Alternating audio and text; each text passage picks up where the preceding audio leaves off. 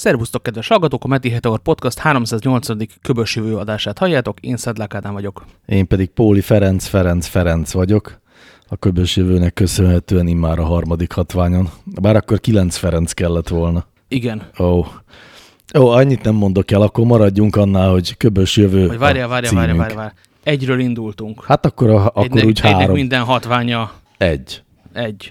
Igen. Tehát tulajdonképpen, hogyha ez alapján számoznánk téged, akkor simán csak Ferenc lennél most ebben az adásban. Ó, de bonyolult. Viszont a kettőnek a hatványát vesszük, az meg ugye a harmadik hatványon az 8, a háromnak meg 27. Isten látja a lelkemet, a valamelyik következő adásban csempészek bele neked faktoriális, vagy valami. Jaj, de jó lesz. Mindenképp a prim számokról beszéljünk, az vannak olyan podcastok, ahol Az egy másik ezt. adás. Ja, tényleg. Képzeld, a 380. adást bonyolítjuk most így le. Az egy olyan kerek szám. Már csak 20 adás Igen. van a 400-ig. Ez az, az már gombócból is sok. Igen. Mármint, hogy kell egy külön lakás a gombócaidnak, csak azért. Mondjuk 20 adás, jaj, így fel-felszalad a hangom a megfázásnak köszönhetően. Érdekesen hangzik legalábbis így saját magamnak. Kifelé is ilyen szörnyű? Annyira borzasztóan nem, de majd jönnek a kedves hallgatók is elmondják, hogy ne kezdjél szólóénekesi vagy szólótáncosi karrierbe. Hát, legalábbis addig, amíg így vagyok. Aztán utána lehetek szólótáncos simán. Szóval, de azt kezdtem el mondani, mit kezdtem el mondani? azt, hogy a 20 adás az valójában nem hangzik soknak, de valójában egy fél Az év. egy fél év, bizony, igen. Ezt most realizáltam, hogy az jó esetben jövő tavasz végére érünk a 400-hoz. De ez tök jó, mert úgyis akkor tájt lesz a tizedik születésnapunk, és akkor ott összeköthetjük a kellemest a hasznossal. Mármint ha az egyik kellemes, a másik meg hasznos. Hát ezt nehéz megmondani. Összekötünk dolgokat egymással, valamint cipőpertlivel. Elektromos dolog ez, akkor annak hangzik legalábbis, vagy elektronikus. Ja, mint ahogy az adásnak a teljes tartalma egyébként. Teljes mértékben. igen. Ám bátor, ne, nem, nagy részt emberekről fogunk beszélni már megint. Mindig ezt csináljuk, nagyon kellemetlen. Figyelj, én, egy ember, én is egy ember vagyok, és nagyon eh, betegeskedtem az elmúlt napokban egy kicsit, ezért aztán sokat néztem a tévét, erről tudok beszámolni. Nekem dolgozni kellett volna, de helyette, helyette egy darabig gyilkos elméket néztem, hát az borzasztó, tehát az a nem szabad elludni, mert akkor utána halott mumiákkal kell az ember. Aha. Ezt is senkinek nem ajánlanám, plusz teljesen értem azt, hogy a sorozat fő-fő fősztárja két évad után miért mondta azt, hogy akkor ő lelki egészségügyi okokból kiszáll ebből az egészből, és szevasztok csávók. Aha. Utána viszont átváltottam a Dr. Csontra, ami meg a és akkor rakjuk fel a hullát a holografikus izére, és Painter rajzold meg kérlek, hogy milyen arca volt ennek az embernek, kiből egy darab kis ujjat találtunk meg. Plégy, plégy, plégy. Igen. Enhance, Enhance. enhance. Igen. És akkor úgy meg van enhanszolva, hogy hirtelen már a gyilkos is látszik a háttérben szinte, hogy az tulajdonképpen mókás. Figyelj, a közeli jövőnket fejtegetik ott meg éppen. Lesz itt enhance, enhance. meghalni. Volt ilyen hír egyébként nem olyan régen, pár hete, hogy valaki megcsinálta az enhance tényleg. Ja igen, szerintem talán beszéltünk is róla, hogy az is. a baj, hogy, hogy úgy meg enhanszolja a képet, hogy gyönyörű szép kép lesz, csak hát speciál nem az van rajta, ami a világban volt. Igen, lehet, hogy a Mid Journey által kép. generált fura valami lesz. Hát igen. Volt az a Markos Nádas kabaré, amikor a cinege botrány volt a 80-as években. A fiatalabb hallgatóink ezt még annyira sem emlékeznek rá, mint amennyire én nem emlékszem. Minden esetre abban volt egy olyan, amikor vallatják a politikus, és megkérdezik, hogy igaz-e azt, hogy, hogy beolvasztatta a Kossuth lovas szobrot. És mondta, hogy nem teljesen, hát az csak a lovat szedtük ki alá, hát a Kossuth elv, attól még Kossuth marad, ugye? Egyébként is azt olvasta valahol, hogy a Kossuth elvtárs az inkább ilyen gyalogos típus volt. Itt körülbelül ez az Ehensben is, hogy hát attól még az Kossuth marad. Mhm. Képnek kép. Egyetértek. Na de, szóval, hogy én láttam a tévét, és akkor e, nagy meglepetések értek engem. Képzeld el, a Netflixen láttam jó filmet. Ez nem szokásom. Nem szokása a Úgy a Netflixnek. dolog, amit belinke, belinkeltél, ez jó ezek szerint? Az is jó, igen, de most nem arról akarok beszélni, csak előtte eszembe jutott, hogy tegnap este még ébernek éreztem magam, egész nap itt kókadoztam, aludgattam, és ezért aztán este persze virgoncan ébren voltam, és megnéztem a Lou című akciófilmet, amiben Elizon Jenny a főhős, az egyik, hát nem a főhős tulajdonképpen. Elizon Jenny, nem tudom, hogy mond-e valamit, biztos, neked biztos mond, mert szoktál emlékezni nevekre. Hogy a fenében-e? Ő a West Wingben Hatalmas volt ugye a PR. vagyok. Én is szeretem, igen. És szóval ő volt a PR főnöke a Fehérháznak a West Wingben, Annak mi volt a magyar címe? Az elnök emberei. Igen. Az elnök emberei, ami egy másik film. Igen, de hogy, és azóta idősebb is lett Elizon Jenny, és egy kifejezetten idős hölgyet játszik, akinek hosszú ősz haja van, és olyan kis rendezetlen farmer asszony, de aztán kiderül róla, hogy hát több annál mindenképpen. És egy ilyen teljesen átlag akciófilm, szóval verekedés, lövés, megmentés, menekülés, ilyesmik vannak benne, de hogy itt tisztességesen meg van csinálva, az arcok nem olyanok, mint Dörök arca a milyen Edemben. Tudod, mindegy, nem érdekes. Dörök az a színésznek nevezett testépítő. Igen, igen, igen, igen. A birkózó volt ráadásul. Még az is. Vagy pankrátor, vagy mi az is. Egyébként itt rendkívül módon szeretem szerepekben. Egyébként én de is nem szeretem. azért, mert jó színész. Igen, de én, én is kedvelem, de tehát nem, nem feltétlenül jó színész. Na, itt a lúban mindenki rendben van, jó színész, vannak pillanatok, vannak ilyen nem elsietett pillanatok, meg tud állni néha, fel tud gyorsulni néha. Kifejezetten ajánlom, és ez azért is lepett meg, mert azért mostanában nem voltunk elkényeztetve. Tehát a Netflixen azért úgy jó filmet azt nagyon-nagyon ritkán lehetett látni, hanem ilyen e, egyest, és ha nem figyelsz oda nagyon, akkor nem fog annyira zavarni, hogy mennyire rossz, hogy kitölti azt a két órát. Ilyen típusú tartalom volt többnyire, és most ez egyáltalán nem ilyen volt. Én ott legutoljára akciófilmben a a könyvelőt láttam, ami Hát az egy jó film, de az egy mozifilm volt még. elképzelhető, hogy nem ők csináltatták, tehát ezt így el tudom.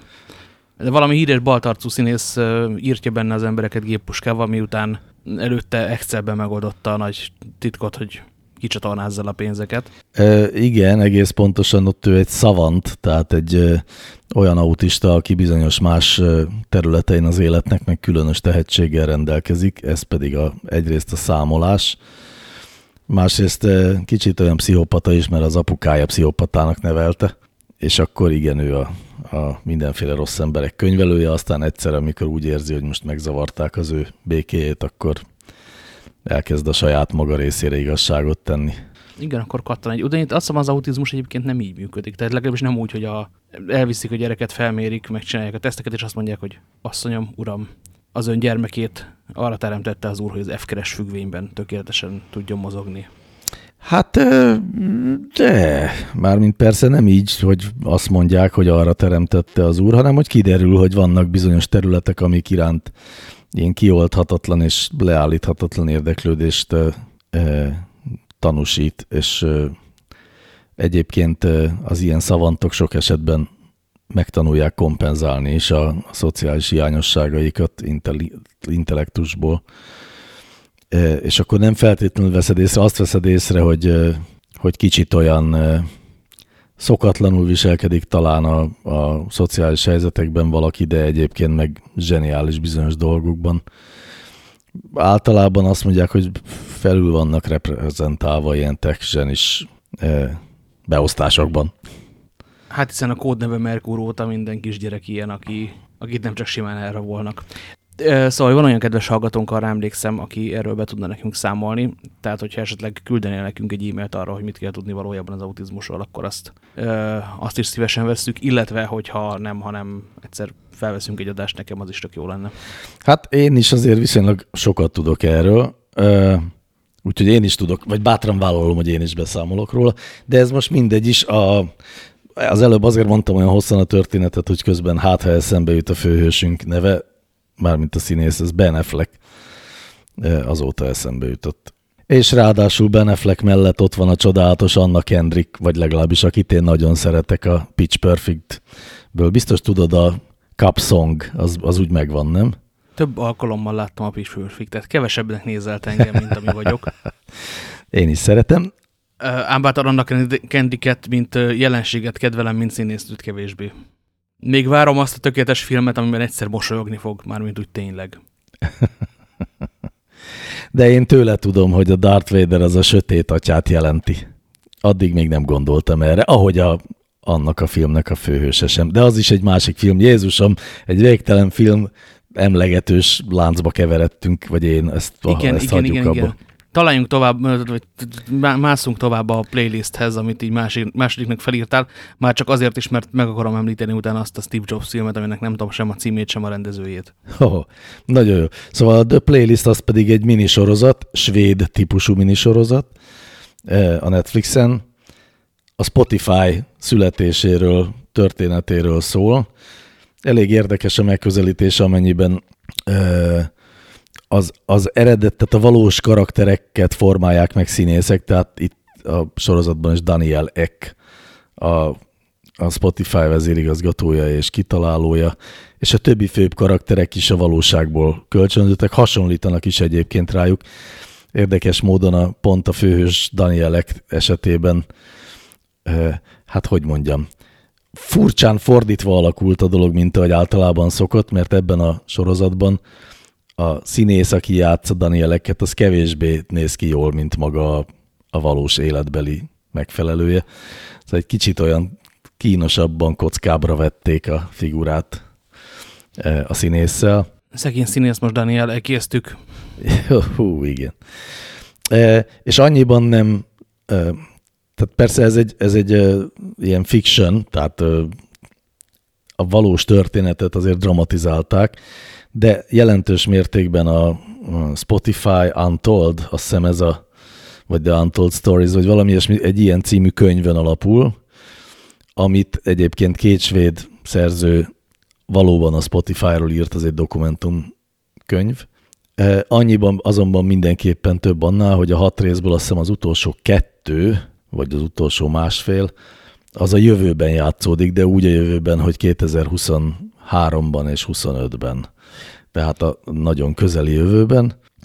És hát azt kell mondjam, hogy marha érdekes, tehát hogyha az ember kíváncsi arra, hogy hogy működik a Spotify, hogy lett ez az üzleti modell, mit nehezményeznek benne a zenészek, és igazuk van-e vagy sem, akkor, akkor nagyon tudom ajánlani. Azon túl, hogy lévén egy európai gyártó, ezt már itt sokszor elhangzott, hogy amit az európaiak csinálnak a Netflixre, az mindig egy kicsit jobb, vagy közelebb áll a mi ízlésünkhöz, mint az amerikai dolgok és erre is igaz, hogy ez egy ilyen tisztességesen megcsinált európai minisorozat, ráadásul elmeséli azt, hogy mi történt a Spotify-jal, és ö, utána néztem, alapvetően az igazságot tartalmazza. Azon túl, hogy vannak benne olyan szereplők, amiket azért talált, vagy akiket azért találtak ki, hogy az egész egy kicsit olyan elmesélhetőbb legyen, vagy jobban fel lehessen fűzni a történeteket egy közös szára. A főbb szereplők azok igaziak, nem kitaláltak, és a történések is igaziak. Úgyhogy hát ha dokum, de tulajdonképpen lehet dokumentumfilmnek is nézni, abban az értelemben, és ez egy ilyen jó kis vegyítés is, hogy, hogy aki ezt megnézi, az fog kapni egy, még akár azt is mondanám, hogy egy kicsit árnyaltabb képet a Spotify-ról. Alapvetően pro Spotify, tehát Danielek a pozitív főhősünk, akit így ha nem is teljesen százszázalékosan pozitív hős, de azért alapvetően inkább szeretjük, és inkább vele vagyunk. De, de szóval azért úgy megmutatja a, a nehézségeket is, és a vége egyébként kifejezetten, ha bár talányos, de, de fejvakarósra sikerül, szóval nem, nem a, a Spotify megmenti a világot, nyomvonalon halad a sztori.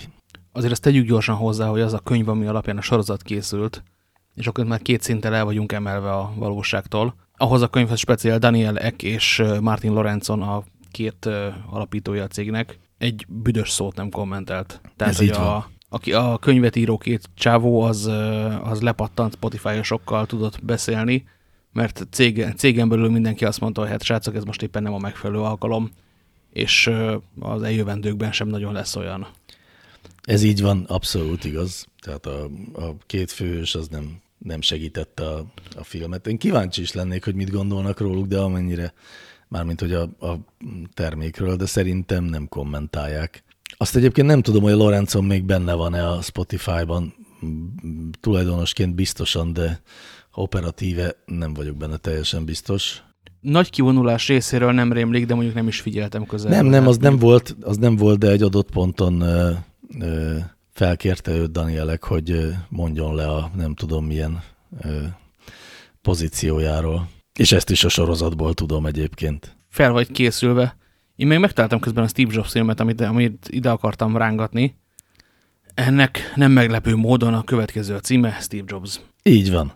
Ha. És ez a 2015-ös Danny Boyle által rendezett, Sorkin által írt, aki az Isaacson által írt legendáriumra támaszkodik, amely annó a mennybe menesztette Steve Jobsot.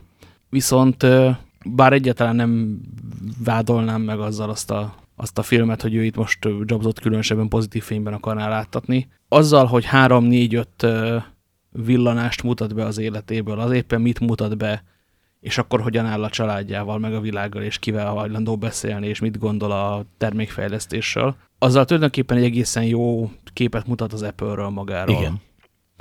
Hogy honnan, honnan indult, hová jutott el, és, és miért, miért lehet különböző időpontokban rajongani azért a cégért, vagy éppen nem. Igen, igen, hát még annyit, hogy azért az az Isaacson könyv, én azt olvastam, azért az se egy, tehát az sem egy pro, pro job, vagy az nem igaz talán, mert pro jobs, amennyire mindenki pro jobs, de hogy nagyon hitelesen bemutatja a Jobsnak az őrültségeit, meg, a, meg az elviselhetetlenségét, meg a keménységét. No, de várját, most megyünk bele a, a bozótosba. Már csak azért is, mert ha egyszer a kezedbe kerül majd, vagy lefordítják magyarra, akkor a Levi féle Facebook könyv az mondjuk egyel keményebb, és Levi ö, interjúzott ö, Mark Zuckerberggel azt hiszem, hogy 7 vagy 8 alkalommal a pályája során. Meg hogy hívják az ő hadnagyát? Sheryl Sandberggel is több alkalommal, és úgy írt egy olyan könyvet, hogy hm, hát igen, ezek tulajdonképpen oké, okay, a részvényesek jól jártak velük, de csak szaralakokról beszélünk. Én azt gyanítanám egyébként, hogy talán a Facebook vezetői kevésbé... Szóval, hogyha valamiféle skálára kéne tenni őket, akkor a Jobsot egy kicsit előrébb tenném a, a jó felé. Azt most nem mondom meg, hogy a skála melyik negyedére pakolom, mert nem tudom, de szóval szerintem Zuckerberg hátrébb van. Ö, igen, igen, igen, és egyikünk sem, egyikünk sem látja onnan mondjuk Desmond Tutu püspököt. Hát figyelj, Desmond Tutut egyáltalán nem ismerem, nem tudok róla már, mint a... Bocs, akkor anyázok egyet. Közismert tényeken túl, tehát hogy ő személyesen jó ember volt, vagy egy erőszakos alak, azt nem tudom. Csak azt, hogy szokás őt ilyen fontos, fontos béketeremtőként és nagyszerű emberként apostrofálni. Jó, szóval, hogy Steve Jobs könyv oké, okay, Facebook könyv oké, okay, szerintem a playlist is oké, okay, úgyhogy ezért ajánlom is, de azt gondoltam, hogy arról egy szót beszélhetünk esetleg, hogy mm, én nekem tulajdonképpen eddig nem volt ilyen, nem is tudom, meg séróból az, hogy mi is a baj a Spotify-jal, és hogy ki tehet arról.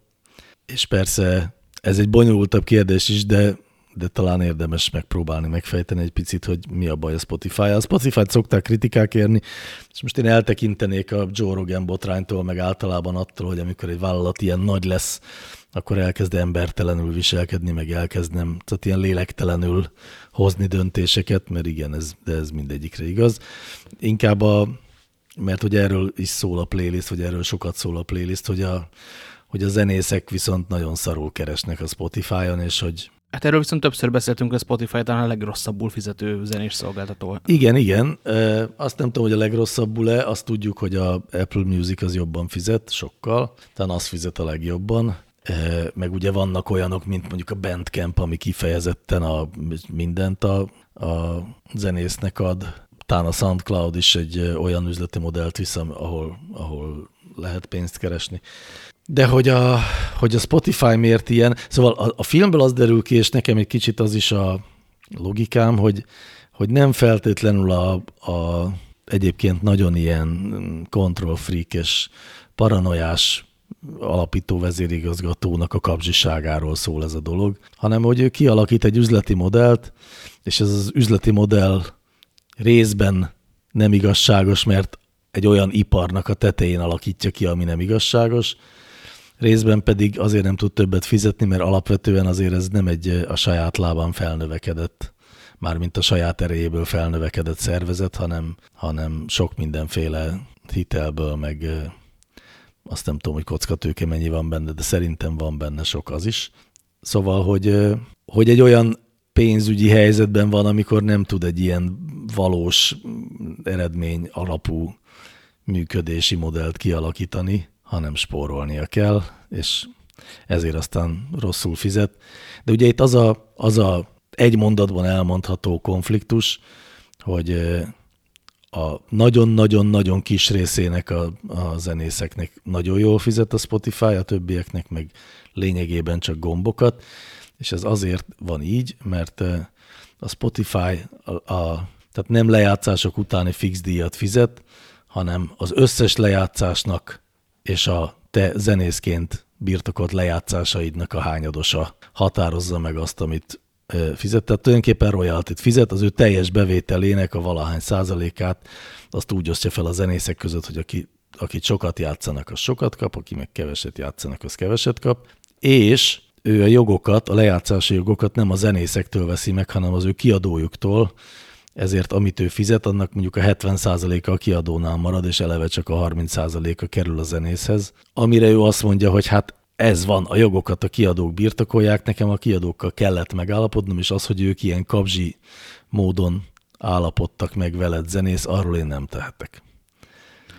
Ez egy ilyen válvonogatós álláspont, szóval ezt tegyük még gyorsan hozzá, hogy a Spotify-nak az összes mozgását magyarázza ez a, az egyenlet. Tehát a Spotify nem azért kezdett el podcastokat hoztani, mert annyira jó fej, fej Danielek, nem azért kezd el nézelődni a hangos könyvek irányába, mert könyvet szeretne adni minden boldog svéd kisgyerek kezébe, hanem azért, mert hogyha elad, nem tudom én, 360 olyan lejátszás percet nekünk most, amiért ő egyszer fizetett valamennyit, mert hangos könyv, vagy egyáltalán nem fizetett semmit, mert podcast, az neki nettó nyereség. Hát ott is lejátszásonként fog fizetni a jogtulajdonosnak szerintem. Hát figyelj, majd szólj, ha megjön az első csekkünk. Tényleg mi is fenn vagyunk a Spotify-on. Milyen igaz? Nem, még nem küldtek pénzt, azt hiszem. Igen, igen, igen. Tehát valószínűleg, valószínűleg összejön egyszer egy, egy teljes doboz eredeti svéd gyufa majd. De cserébe nem is tesznek reklámokat a, a podcastunkba, ugye? Ö, nem, de nem is csak reklámból lehet megjelni. Mi úgynevezett tartalmat gyártunk. Ja, világos, világos, csak azt mondom, hogy elvileg, elvileg nem monetizálják a, a mi tartalmunkat, tehát aki nem előfizetője a Spotify-nak, hanem ingyenesen használja, az annak ingyen is juttatják el. Mm, ennek utána kéne néznem, hogy a, az ingyenes Spotify-ban benne van-e a podcast, mint olyan. Hát szerintem igen. 95%-ban azt mondanám, hogy igen, de, benne, de, benne van. De az ingyenes reklámos Spotify-t a fent tudja ki használja. Hát egy csomóan használják. Legutoljára szórakozó helyen használtam, és hallgattam így, és ott is rendkívül kínosnak éreztem, hogy kettő Eagle Eye között megpróbál eladni nekem egy, egy táska liberót. Igen, úgyhogy, és akkor a kocsma nem fizet ezért. Nem tudom, nem tudom egyébként, hogy nekik is annyit kell lefizetni, mint neked, meg nekem. Lehet, hogy többet. Nekik kellene egyszer a zeneszolgáltatási, nem tudom mi járulékot fizetni, plusz még a Spotify-nak a havi 4000 forintját. Ez pre-covid volt, ugye, évekkel ezelőtt, tehát ha akkor nem sikerült a 4000 forintot kigazdálkodni, akkor igazán nagy problémájuk volt a hetedik kerület közepén. Na, ennyit a playlistről azt hiszem, meg a, a Spotify eh, érdekes üzleti modelljéről, ami egyébként nem különbözik a, mondjuk az Apple Musicnak a üzleti modelljétől, csak ők többet fizetnek a, a lejátszásonként. De azt hiszem, hogy hasonló rendszerben történik. Vagy a YouTube-étól, bár a YouTube, ezt mindig, mindig elmondom ilyen helyzetekben, az nekem egy kicsit tenyérbe mászóbb, mert bár ott rendkívül sok nagyon jó zene van, de az, hogy a, hogy a fizetős funkciók közé berakták azt, hogy és akkor most már kikapcsolhatod a képernyőt, és a mobilodon akkor is fog hallatszódni a zene, attól mindig elkap a harci ideg. Ö, de ez így nem pontosan így van. Mert úgy, úgy van, hogy a, tehát úgy van, ahogy mondod, hogy a, az, hogyha videót játszol le, akkor, akkor nem kell ébren legyen a kijelző ahhoz, hogy, hogy hallgathassad az előfizetőnek, YouTube Premium előfizetőnek, de ott van a YouTube Music is, ami viszont egyébként önmagában előfizethető, és akkor az egy ugyanolyan szolgáltatás, mint a Spotify. Igen, a prémiumhoz járó music is, ha jól emlékszem. Így van, az ingyen benne van, vagy hát szóval az a része, és ott ez nem merül fel ez az egész képernyő dolog. Egyrészt, másrészt meg úgy tudom, hogy nem tudom, hogy az most hogy van a Spotify-nál, régen úgy volt, hogy a appokat, tehát a telefonos appot, az csak az előfizetőknek járt, most már nyilván nem úgy van, de cserébe meg mit tudom én, ö, igen, ott a jobb hangminőség. Na mindegy, szóval, hogy, a, hogy, hogy azt, azt akartam hogy a YouTube Music az, az nem állít ilyen korlátok elé, de az tény, hogy az egyébként önmagában azt hiszem nem használható, tehát ingyenes előfizetők után nem használhatják a YouTube Musicot. Azt hiszem, igen. Jó, nem sírom tele most az adást azzal, és a Spotify kinyírta a Karting nevű dolgot, pedig már majdnem rászántam magamat, hogy vegyek belőle egyet. Azt mondjuk, azért kár, igen. De hát azt azért értem, hogy miért. Azt amikor megjelent, akkor is azt mondtuk, hogy nagyon szimpi, de biztos meg fog dögleni. És úgy is lett. Igen, de soha senki nem csinál semmi érdekes kütyűt. Illetve de open source-ból van egy csomó, tehát a, volt a múltkor a, az a flipperes garázsajtó nyitó hekkelő dolog, azóta még három darab hasonló jött, jött szembe. Uh -huh. Ez a cseszett szét otthon kisfiam gomnyomásra a wifi-t típusú kis tanuld meg, hogy hogyan kell helyreállítani. Aha. De hogy ilyen komoly termékfejlesztést azt nem szoktam látni. No de, meta híreket szeretnék olvasni. Jaj, de jó.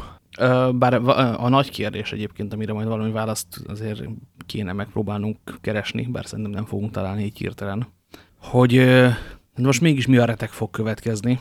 Már a zeneiparban? Nem, már a szociális médiaiparban. Ja.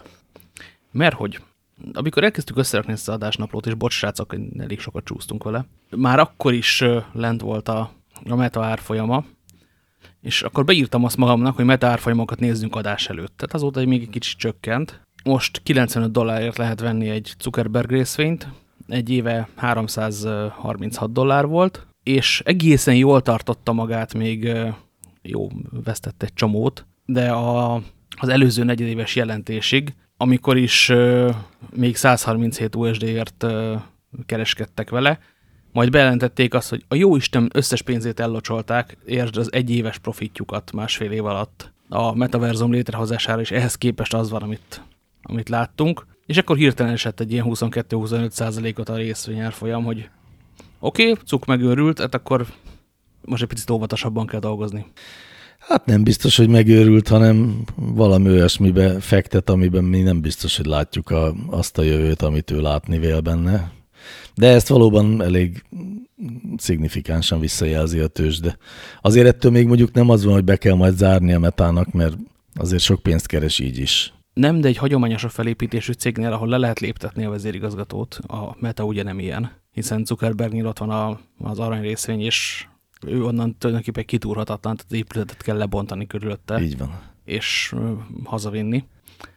Ott uh, ilyenkor azért megkérdeznék a CEO-t arról a, hát legalább az igazgató tanács vagy a részvényesek, hogy drága aranyapám, mi is történik itt most? De figyelj, azt szerintem a metánál is pontosan ugyanez így van. Tehát nem úgy van, hogy egy személy döntések születnek ilyen nagy horderejű kérdésekben. Az más kérdés, hogy elképzelhető, hogy végül az arany részvény segítségével Zuckerberg egyedül eh, visz át, vagy átnyom, vagy megvétoz bizonyos döntéseket.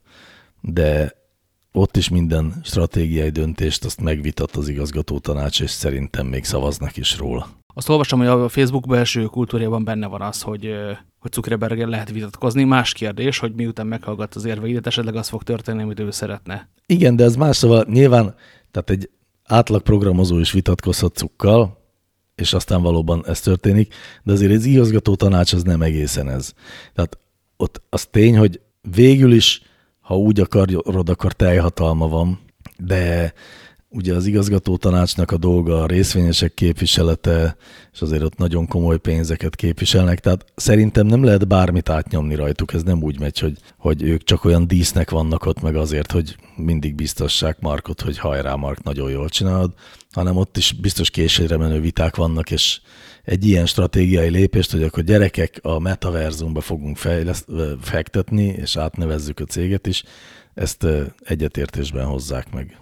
Mm, ebben ennyire korán sem vagyok biztos, de meg mind abban sem, hogy a részvényesek most képviselve érzik magukat, mert ahhoz nagyon sokat buktak. Hát a részvényesek sose érzik magukat képviselve, de igen. Igen, sokat esett az értéke a Facebooknak, de ez valószínűleg egyébként is esett volna, tehát nem a, nem a metaverzum miatt esett ekkorát. Azért az elmúlt évek igencsak megtépázták a Facebookot sok szempontból. Természetesen igen, de azért nagyon kevés tech cég van, ami a harmadára esett vissza. Illetve a harmada alá igazából. Hát actually szerintem nagyon sok van, csak nem ilyen nagyok. Tehát a nagyok közül senki nem bukott ilyen nagyot, az biztos. Bár nem tudom, hogy a, a Twitterről nem tudok, mármint, hogy ugye ez nincs a, a tőzsdén. Ezzel ugye? megyünk tovább, igen, mert hogy a Twitternél viszont, és ez volt a párhuzam, a, a lehet-e vitatkozni a CEO-val vagy sem, onnan ez a kultúra ez kiirtódott, hogy lehessen vitatkozni a CEO-val. Hát most éppen nem lehet, uh, igen. Kremlinológia történik, mert mert különböző emberek különböző nevük elhallgatását kérő, vagy ott dolgozó, vagy három perce kapott egy levelet, és már nem ott dolgozó twitteresekkel tudnak beszélni. De ott kupleráj van. Hihetetlen. Hát ott most Egészen van. Gyönyörű, de nem hittem, hogy ilyet ingyen csinálnak, mert máshol, máshol ezért cirkuszi belépőt szednek. Hát egyfelől. Én nekem azért ez is ilyen kicsit árnyaltabb, mert az igaz, hogy tehát oda ment, és mint a duvad intézkedik az Elon Musk, illetve közben meg tényleg néha teljesen elszabadult hajóágyuként posztol hülyeségeket, ír dolgokat, kirúg embereket, akiket aztán megpróbál visszavenni. Meg. Szóval fura, ilyen olyan igazi mindenkinél okosabb vagyok típusú tulajdonosként működik, amit itt Magyarországon is ismerünk, de inkább a KKV-knál. Másfelől az meg igaz, hogy a, hogy a Twitter nagyon nem volt rendben, nagyon túl sok ember dolgozott ott, nagyon nagy hülyeségeket csináltak, rosszul volt vezetve a cég, és ebben most így ilyen nagy csapkodással, de azért egy látható irányban elkezdett rendet tenni a, a Musk, amennyiben azt mondja, hogy a, túl sokan dolgoznak itt, úgyhogy kirúgok mindenkit, aztán majd meglátjuk, hogy kire van tényleg szükség. Másfelől pedig fizetőssé kell tenni dolgokat, és ki kell alakítani valamiféle normális subscription terméket záros határidőn belül, és a, szerintem ő az, azzal nyugtatgatja a kollégákat, hogy hát a hirdetők meg most elmennek, majd visszajönnek, amikor rendben leszünk. Ez most egy ilyen gyors és hirtelen sokszerű kezelés, aztán majd, aztán majd szépen konszolidálódnak a dolgok. Ezt szeretem hogy a Twitternek a magyar szemlélői, ezek sokkal megértőbbek egyébként Maszkal, mint amennyire az amerikaiak. Tehát egészen sokat olvastam róla a héten. A marketingesek is ideértve mondjuk nagy reklámköltések felett diszponáló szakmai szervezetek elnökeit is azt mondják, hogy srácok, itt izé van, itt shit show van, ennek a közelében nem szabad menni, ez a faszi, ez őrült. Nyilván ezt mondják, de ez, ez érted, ez, egy, ez egy nem egy örökre szóló döntés. Ahogy Taylor Swift is nagy dérrel durral ott hagyta a Spotify-t, aztán azt hiszem két év múlva szépen visszament és visszatette a lemezeit, és szerintem valami ilyesmire számít a maszk, hogy ez nem fog sokáig tartani, ő most itt izé hirtelen csapkodva rendet rak. Kicsit egyébként úgy működik, mint a magyar kormány, hogy izé, nem tudom, betiltja a katát, vagy megszünteti a katát hétfőről kedre, aztán utána elkezdi a részletszabályokban egy kicsit így jobbá tenni az életet, vagy mondjuk ne a katát mondjuk, hanem nem tudom, mit mondjunk, a napelem rendeletet. Meg mindent, amit az utóbbi években csináltak, tehát, hogy így belengetnek valami ilyen odabaszósat, aztán utána a részletszabályokban elkezdik egy kicsit úgy befinomítani oda, hova, amerre szerint tük mennie kellene annak a dolognak a valóságban. Szerintem valami ilyesmi történik ott. Nyilván megfűszerezve azzal, hogy Elon Musk tényleg egy őrült. Azt nem akarnám azért kétségbe vonni, de az is igaz, hogy egy nagyon sikeres őrült. Tehát azért az eredményei azok őt igazolják. Igen, csak eddig, ú, ezért fognak engem megkövezni, eddig egyszerű cégeket csinált. Tehát, hogy a, az autó az mindenhol autó, a rakéta meg aztán hmm. pláne mindenhol rakéta. Szerintem ez Na nem egészen a... így van azok is bonyolult iparágak. Én azt hiszem, hogy az se olyan egyszerű. Bonyolult egy bizonyos határon belül, de a politikai compliance különböző országokban az trükkös. Tehát, hogy az autóval is belemászott persze abba, hogy csinál, csinál állítólag egy olyan pickupot, amiről kiderült, hogy a egyik legmódosabb piacon például nem lehet az útra, út közelébe se engedni. Ez melyik piac? Azt nem tudtam. Európában a Cybertruckot, mert olyan szinte hiányzik belőle például a gyalogos védelem, hogy nem, nem sok esélye van annak, hogy ki lehessen engedni az útra. Aha. De ezt majd meglátjuk, hogy egyetlen egyszer sikerül legyártani egynél több darabot belőle. Igen. Jó, ha csak a céghez nyúlt volna hozzá, és azt mondja, hogy kirúgunk 50%-ot, egyébként az is hülyeség lett volna, mert erre mondja azt Orosz Gergely ex megmondó ember, hogy, hogy az iparági tapasztalat, hogy ilyenkor egy másik, másik 50% még elmegy, tehát hogy egy 50%-os leépítés az egy 75%-os leépítés, úgyhogy a maradék, az, maradék 25% elszivárog. Ami egy olyan cégnél, ami infrastruktúrát üzemeltet, amit ő maga épített 10 éven keresztül, és a piacon nem tudja megvenni azt a tudást, ami ennek az infrastruktúrának a működtetéséhez kell, az vagy egy őrült lépés, vagy hogyha próbálunk empatikusabban gondolkodni róla, akkor rendkívüli módon vakmerő. Nagyon vakmerő, hát igen, ebben egyetértek mindenképpen, és az is lehet, hogy őrültség, mert tényleg úgy, ahogy mondod ezt a...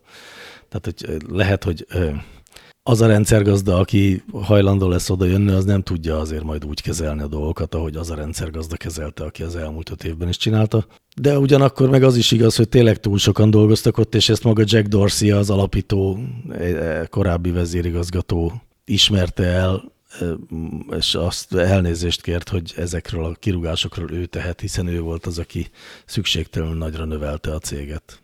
Na de Jack Dorsey legalább egy éve nem vezérigazgatója a cégnek. Tehát ő ezzel ö, azt a csávót ásta el, Elon Spanyaként egyébként, akit a helyére odahoztak, hogy takarítson utána. Hát igen, igen, igen.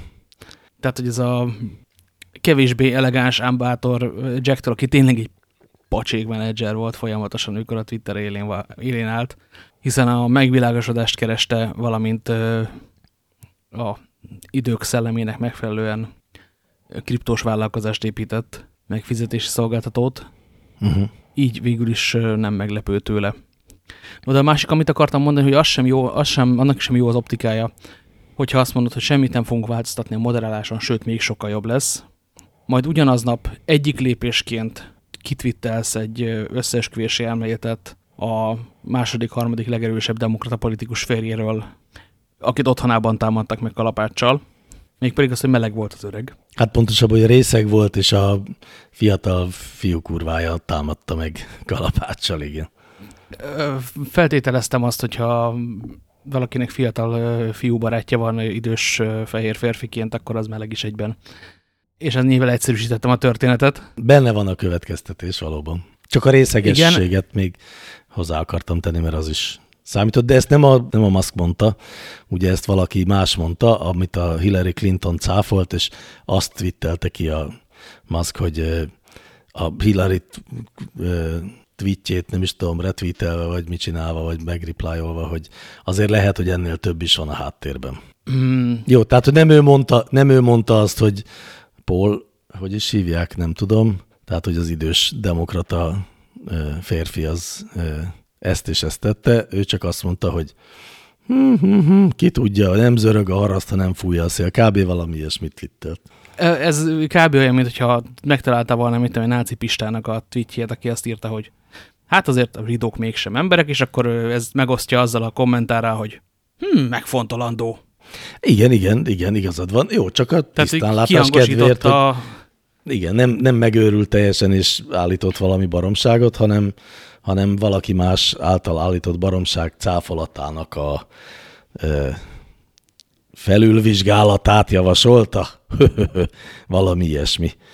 E, és lehet, hogy csak arra gondolt, hogy tényleg alkol, alkesz a, az öreg eh, demokrata házelnök asszonynak a csávója. Igen, ezt minden esetre megosztott a 11,5 Magyarország mennyiségű követőjével, felelős ember módjára.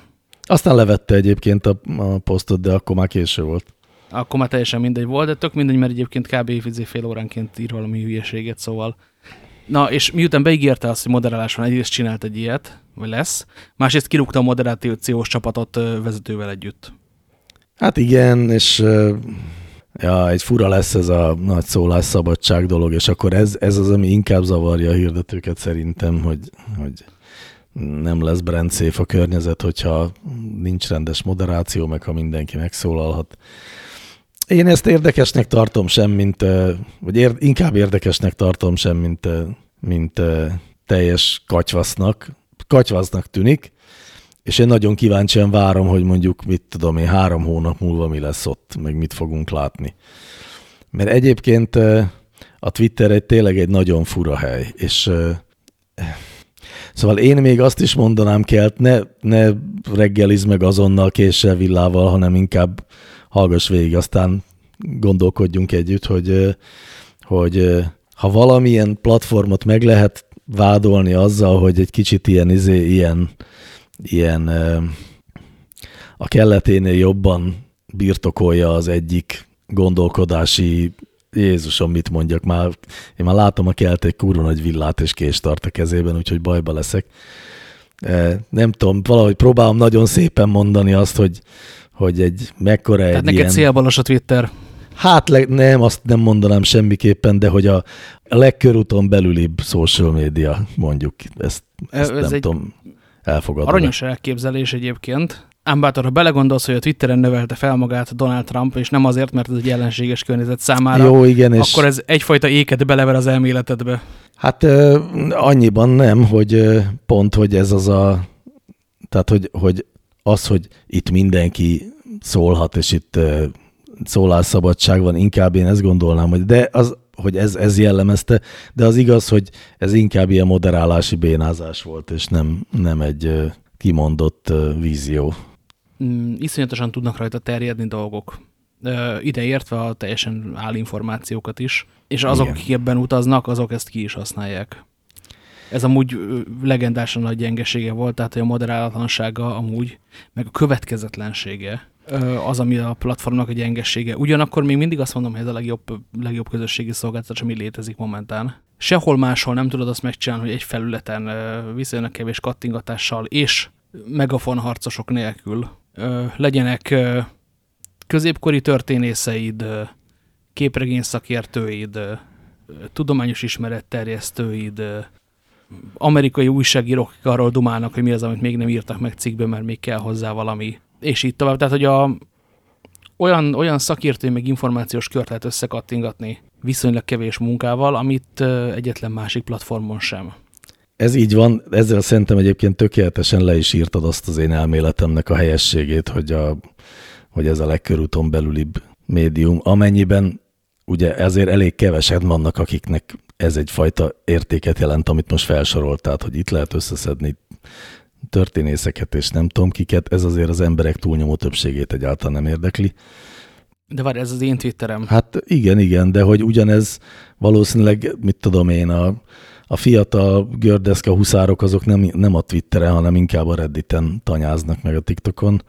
Szóval azért nem, nem, nem akármilyen témakörben tudsz szerintem a Twitteren kellőképpen divers véleményportfóliót összerakni, vagy tudásportfóliót összerakni. Ez egy érdekes kísérlet lenne. De nem akarok azzal nagyon vitatkozni, hogy tehát nem cikizni akarom a Twittert, mert nekem is szimpatikus, csak vagy nem is az, hogy szimpatikus, ez nem lenne, már csak azért se igaz, mert én nem nagyon vagyok ott jelen, tehát nem nagyon van róla egy ilyen napi képem. Én inkább azt érzem, hogy ez egy ilyen, ez maradt a legamatőrebb social platform, és ez egyébként a vonzereje is talán, meg ez egyébként a, a garanciája is annak, hogy itt nem, nem a mainstream mainstreamje van, hanem, hanem egy valamelyes szűrtebb, vagy ilyen értelmiségibb réteg, vagy olyan érték, értékválasztásban a hozzám inkább közelebb álló réteg van, de hogy ez, tehát ez akár az ilyen moderálás következetlenségekben, akár a felületben, akár a funkcióknak az ilyen kisé össze-vissza használhatóságában, meg megokolatlanságában mérem, akkor mind, mindegyik szempontból egy ilyen, egy ilyen amatőr felület, vagy hát a legkevésbé professzionális, vagy, vagy tömeg használatra alkalmas felület. Ez, vagy lett, vagy lett? Azt hiszem van egy olyan, áll, egy olyan állítás, ami mögé be tudunk állni, hogy ez van a legkevésbé talán megszállva professzionális influencerek által. Hát igen, igen, igen, így van. Ez, ez abszolút igaz, igen. Aminek uh, vannak előnyei. És egyébként, hogy a, a Musk merre akarja vinni, azt nem tudjuk. És lehet, hogy, lehet, hogy Musk azt mondja, hogy ez maradjon így, vagy én azt gondolnám, hogy az ő kijelentéseit ismerve azt gondolnám, hogy ez lesz az ő hozzáállása, hogy ez maradjon is így, de, de mindez legyen, tehát ne legyen annyira béna közben, mint amennyire béna tud lenni a Twitter sok szempontból, hogy működjön profin, és legyen ugyanúgy egy ilyen egy vélemény platform, ahova nem akarja beengedni a plebszet. Ha ez így van, és hogyha igaz az, hogy neki ez most nem egy üzleti, üzletileg értelmezhető vállalkozás, bár erre mondta Marcus Brownlee a YouTube-on, hogy hát azért az a 43 milliárd dollár az nem fogja kifizetni magát, az valahogy azért ki kéne termelni. Szóval, hogy ja, pont, leteszem a pontot. Na pont ezt akartam mondani, hogy, egy, hogy ez az egyik érdekesség ennek a történetnek, hogy az nem látszik, hogy hogyan fog ebből pénzt csinálni ez a szerencsétlen. Mert hát szerintem az meg pont, hogy jól látszik. Hát azt mondja, hogy most izé bevezet valami sokkal erőteljesebb subscription amiért cserébe fog is adni valamit, most ez még nem sikerült, ezt jó kitalálni eddig, de mondjuk egy hete dolgoznak rajta, úgyhogy végül is nem csoda. A nagyságrendek nem stimmelnek. Ja jó, hát valószínűleg nem akarja soha úgy visszaszerezni azt a pénzt, hogy vagy nem, nem a közeli jövőben kell visszafizetni a 44 milliárdot. A 44 milliárdotnak egy részét a saját zsebéből vettek ki, az teljesen oké. Okay. Igen. Az, hogy a Morgan Stanley ö, szeretné visszakapni a pénzt, az szerintem viszonylag egyértelmű. A bankok azért erről határozottan egyféleképpen szoktak gondolkodni. Az, hogy a szaudi királyi ház mit szeretne ö, Elon Musk-tól, arra kizárólag ijesztő forgatókönyvek vannak. Lévén szó arról a királyi házról, aki időnként a kritikusait ilyen szocialista öntötvas húsdörálon darálja le de törökországi szobákban. Igen. Tehát, hogy a, a, a szarháziak szarháziai, erre tényleg nem tudok mit mondani. Ö, és a, a hitelnek, amit felvettek a Twitternek a megvásárlására, arra én egy számot láttam, hogy mi van forgalomban. Annak egy milliárd dollár a évi kamata. Aha. Ami problémás egy kicsit, hogy, hogy a Twitter életében nem termelt ennyi pénzt egy év alatt. De egy milliárd dollárra az éves kamata? Ez mekkora kamat az? Nagy. Már csak azért kérdezem, mert hogyha egy éves kamat, hát igen, tehát mennyit vehetett föl, akkor mit tudom én, 20 milliárdot? 15-20 Úgy emlékszem, hogy kevesebbet vett föl. 15-20 meg, meg kéne nézni igazából. Legyen 20 milliárd, akkor annak 5%-os évi 5%-os hitelkamat azért az elég drága hitel. Na mindegy, jó, de most ezen ne akadjunk fenn, mert úgyse tudom, hogy mi van, csak fu furálkodom. Ugyanitt az összes ilyen LBO így szokott működni, hogy abban a pillanatban, hogy birtokba jutnak, elkezdik levágni a darabjait a cégnek, és eladni jó pénzért, majd pedig a így kiüresített cégből főznek húslevest. Mármint a leveraged buyout, nem tudom, milyennek a magyar neve. Igen, értelek, de nem, szerintem nem ez a célja. Nem ez a célja, de ezzel az eszközzel vették meg, tehát hogy felvettek hitelt a cégre, majd pedig ö, bevonultak nagy boldogan, hogy most már miénk. Hát igen, igen, de hogy nem úgy fogják visszafizetni, hogy eladják a darabjait jó pénzért, és aztán a megmaradó egyetlen. Hát nem is nagyon van talán, igen. Na, szóval, hogy nem, nem, nem hiszem. Én szerintem Elon Musk személyes szívügyének tekinti, hogy, hogy a kedvenc platformja az övé legyen, és hogy az egy olyan platform legyen, amit ő szeretne, hogy legyen a világban, és ezért egyébként hajlandó a végtelen vagyonának egy jelentős részét akár be is áldozni, úgyhogy nem akarja visszakeresni ezt a pénzt, hanem a birtokában akarja tudni a Twittert, és rá akarja hagyni mm, XY nevű gyermekére, akinek sajnos nem létezik, hogy valaha is ki tudja mondani a nevét. Most már több van azt, hogy tudod, tehát van az, akit a Ja, hát a öt, Space, SpaceX-es csajjal lombikoztak össze, van a másik kettő, akit a Grimes-szal, van a transz gyereke, akivel Igen. nem hajlandó beszélni. Szóval, hogy most már szép nagy a család, és már, már, már ott vannak mindenkinek az övében a kések. Na hát akkor nekik majd ott hagyja a örökségül a Twittert, vagy valami. Szóval én, én legalábbis ezt gondolom, hogy, hogy nem azért vette meg, mert ebbe látja a bizniszt. A bizniszt azt a, szerintem a SpaceX-ben látja meg, talán kisebb részt a Teslában is, vagy a elektromobilitásban, és minden más az, az a írói munkásságának része. Mint mondtam, egyelőre lehet élvezni azt, hogy mi történik Elon Musk környékén. Egyébként igen. Én nagyon-nagyon kíváncsi leszek, hogy mi lesz. Három hónap múlva én azt mondom, hogy leárazzák a Twittert egyébként. Tehát ez 44 milliárdot már abban a pillanatban sem ért meg, amikor megvették. Hiszen a Twitter úgy perelte ki belőle a Twitter board, hogy vásárolja most már meg, hogyha egyszer megpróbálta. És ha aláírta a papírt. Hát pontosabban kevésbé érte volna meg kifizetni a sérelemdíjként a nem tudom, milliárdot vagy mennyit, akkor már inkább megvette 40 ére. Mm, nem tudom, milyen nyílt volna. Egy milliárd volt rögzítve a szerződésben, de az akkor, hogyha ha talál valami olyasmit, ezzel hosszan próbálkoztak az ügyvédjei, amiatt vissza tud lépni jogszerűen a biznisztől, de nem találtak ilyet. Igen. Jó, mindegy. Ezt nem tudjuk azért mindegy, csak hogy miért vette meg, de ez majd kiderül, és valóban három hónap múlva nem fogják azt gondolni, hogy ennyit ér a cég, bár szerintem most se gondolja senki, de hát mivel nem nincs nyilvános piacon, nem nincs tőzsdén a cég, mármint nincs tőzsdén a cég, ugye jól mondom? Nincsen, hiszen, hiszen ZRT. Hiszen ZRT. Szóval, hogy akkor ilyen értelemben mindegy, hogy mire értékelik. Legfeljebb abban a tekintetben lehet érdekes, hogy milyen cégértéken találhat új befektetőket, de hát ez meg szerintem most nem is feltétlenül aktuális. Éppen most csökkenti a működési költségeket elég jelentős, óriás léptekkel. Mm, igen, akinek esetleg megvan floppy lemezen még lementve a Félvél nevű régi szép ö, jépeg, amit akkor néztünk tíz éve, amikor a Twitter túlterelés miatt nem működött, és ilyen madarak emelték ki a bálnát a tengerből rajta, az ugyan legyen már olyan jó, és küldje át, mert lesz még erre szükség.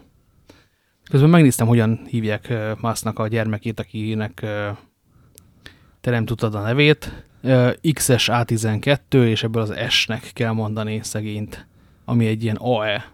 Ilyen, Aha, hát, szép. Mint tudod a székely nyelv, hogy úgy írják, hogy Gáre, de pályaudvarnak ejtik. Igen. Eleget beszéltünk szerintem Elon Musk megfejtészeti rovatunkban, viszont úgy láttam, hogy te kaptál a levelet, egyébként ezt a levelet én is megkaptam, de szerencsére nem azon a nyelven, amelyiken te. Szeretném felolvasni, mert ehhez képest a, a NAV az értelmes leveleket küld. Ádám Zoltán, ha nevemet végül is eltalálta. Hamarosan eltűnik az oldalaidról a klasszikus használati élményre való visszaváltás lehetősége. Az elkövetkező hónapok során az összes oldal által az új használati élményre és a klasszikus élményre való visszaváltás nem lesz elérhető. Köszönettel a Facebook oldalak szolgáltását kezelő csoport. Gyanítom valahol máshol lesz a vizé, csoportmoderációs gomb, vagy valami hasonló. De az, hogy ezzel így megtaláltak, kiküldtek, és úgynevezett basszatásnak éltem meg egyébként. Ja nem, hát hanem, hogy eddig még lehetett használni a régi lehetett használni a régi Pages-t, aki nem váltott át, vagy aki víz, pontosabban ugye mindenkit átváltottak az új Pages-re, ha jól emlékszem, és aztán még visszamehettél a régibe, ha te úgy érezted, hogy a te page az jobban nézett ki a régi verziójában, de ez mostantól majd már nem lesz elérhető, úgyhogy mindenki átmigrálódik az újba. Úgyhogy ilyen értelemben csak egy szokásos figyelmeztetés, valóban ez a magyar fordítás, ez valószínűleg Google Translate-tel készült körülbelül. A, én angolul kaptam meg ugyanezt, és az teljesen értelmes volt. De azt biztos, hogy két pofont érdemelne a, a Facebook ezért a szövegezésért. Klasszikus használati élményre való visszaváltás lehetősége. Úristen! Úgy általában, hogy ez egy e-mail. A hét másik ilyen nyertes egyébként a Microsoft Defender nevű vírusvédelmi szolgáltásának új verziója, amely eddig is futott a, a gépemen, de most az új verzió az tud olyat is, hogy a távoli gépeiden futtass, meg szeretteid, meg családod, meg stb. gépe, és akkor megnézd, hogy mi a helyzet, meg adjál parancsokat neki. Egyébként, ha egyszer elkészül, akkor tök jó ja, lesz. ez jól hangzik. De most úgy ma az asztali számítógépemet, és közölte, hogy sebezhetőséget talált rajta, azonnali akció kell. Megnéztem, hogy ez micsoda és mikor. Hát négy nappal ezelőtt egyébként az azonnali akció kell, és talált egy KubiTorrent telepítőt a letöltések mappában, amit azon jobban törölt is. Köszi, takarít utána, ez tulajdonképpen rendben van.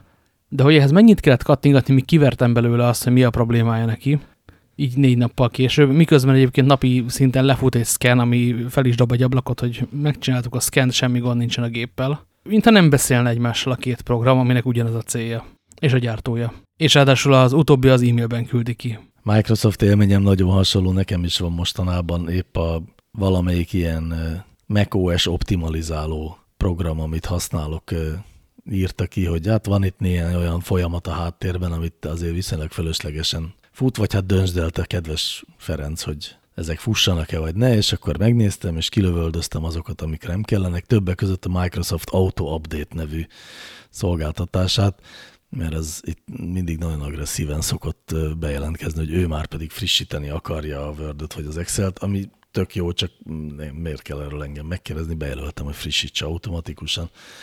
Úgyhogy ezt kilőttem, azóta minden alkalommal feldobja azt, hogy problémát észlel az auto update szolgáltatás körül, valamit csináljak, kattintsak ide, hogyha további infóra van szükségem, ami egy weboldalt nyit meg, ahol nincs leírva, hogy mit kellene csinálni de minden esetre minden alkalommal, amikor elindítok egy Microsoft terméket, akkor előbb néhány kattintással el kell zavarnom ezt az auto update-et, de úgy is, hogy azóta már tehát mindent leállítottam, ami auto update-tel kapcsolatos. Újraindítottam a gépet, újraindítottam az Office-t, hát ha akkor ő majd vagy észreveszi, hogy hiányzik neki valami. És ugye nem az történt, hogy letöröltem a merevlemezről bármit, hanem egyszerűen az egyik ilyen háttérben futó folyamatot, az kilőtte.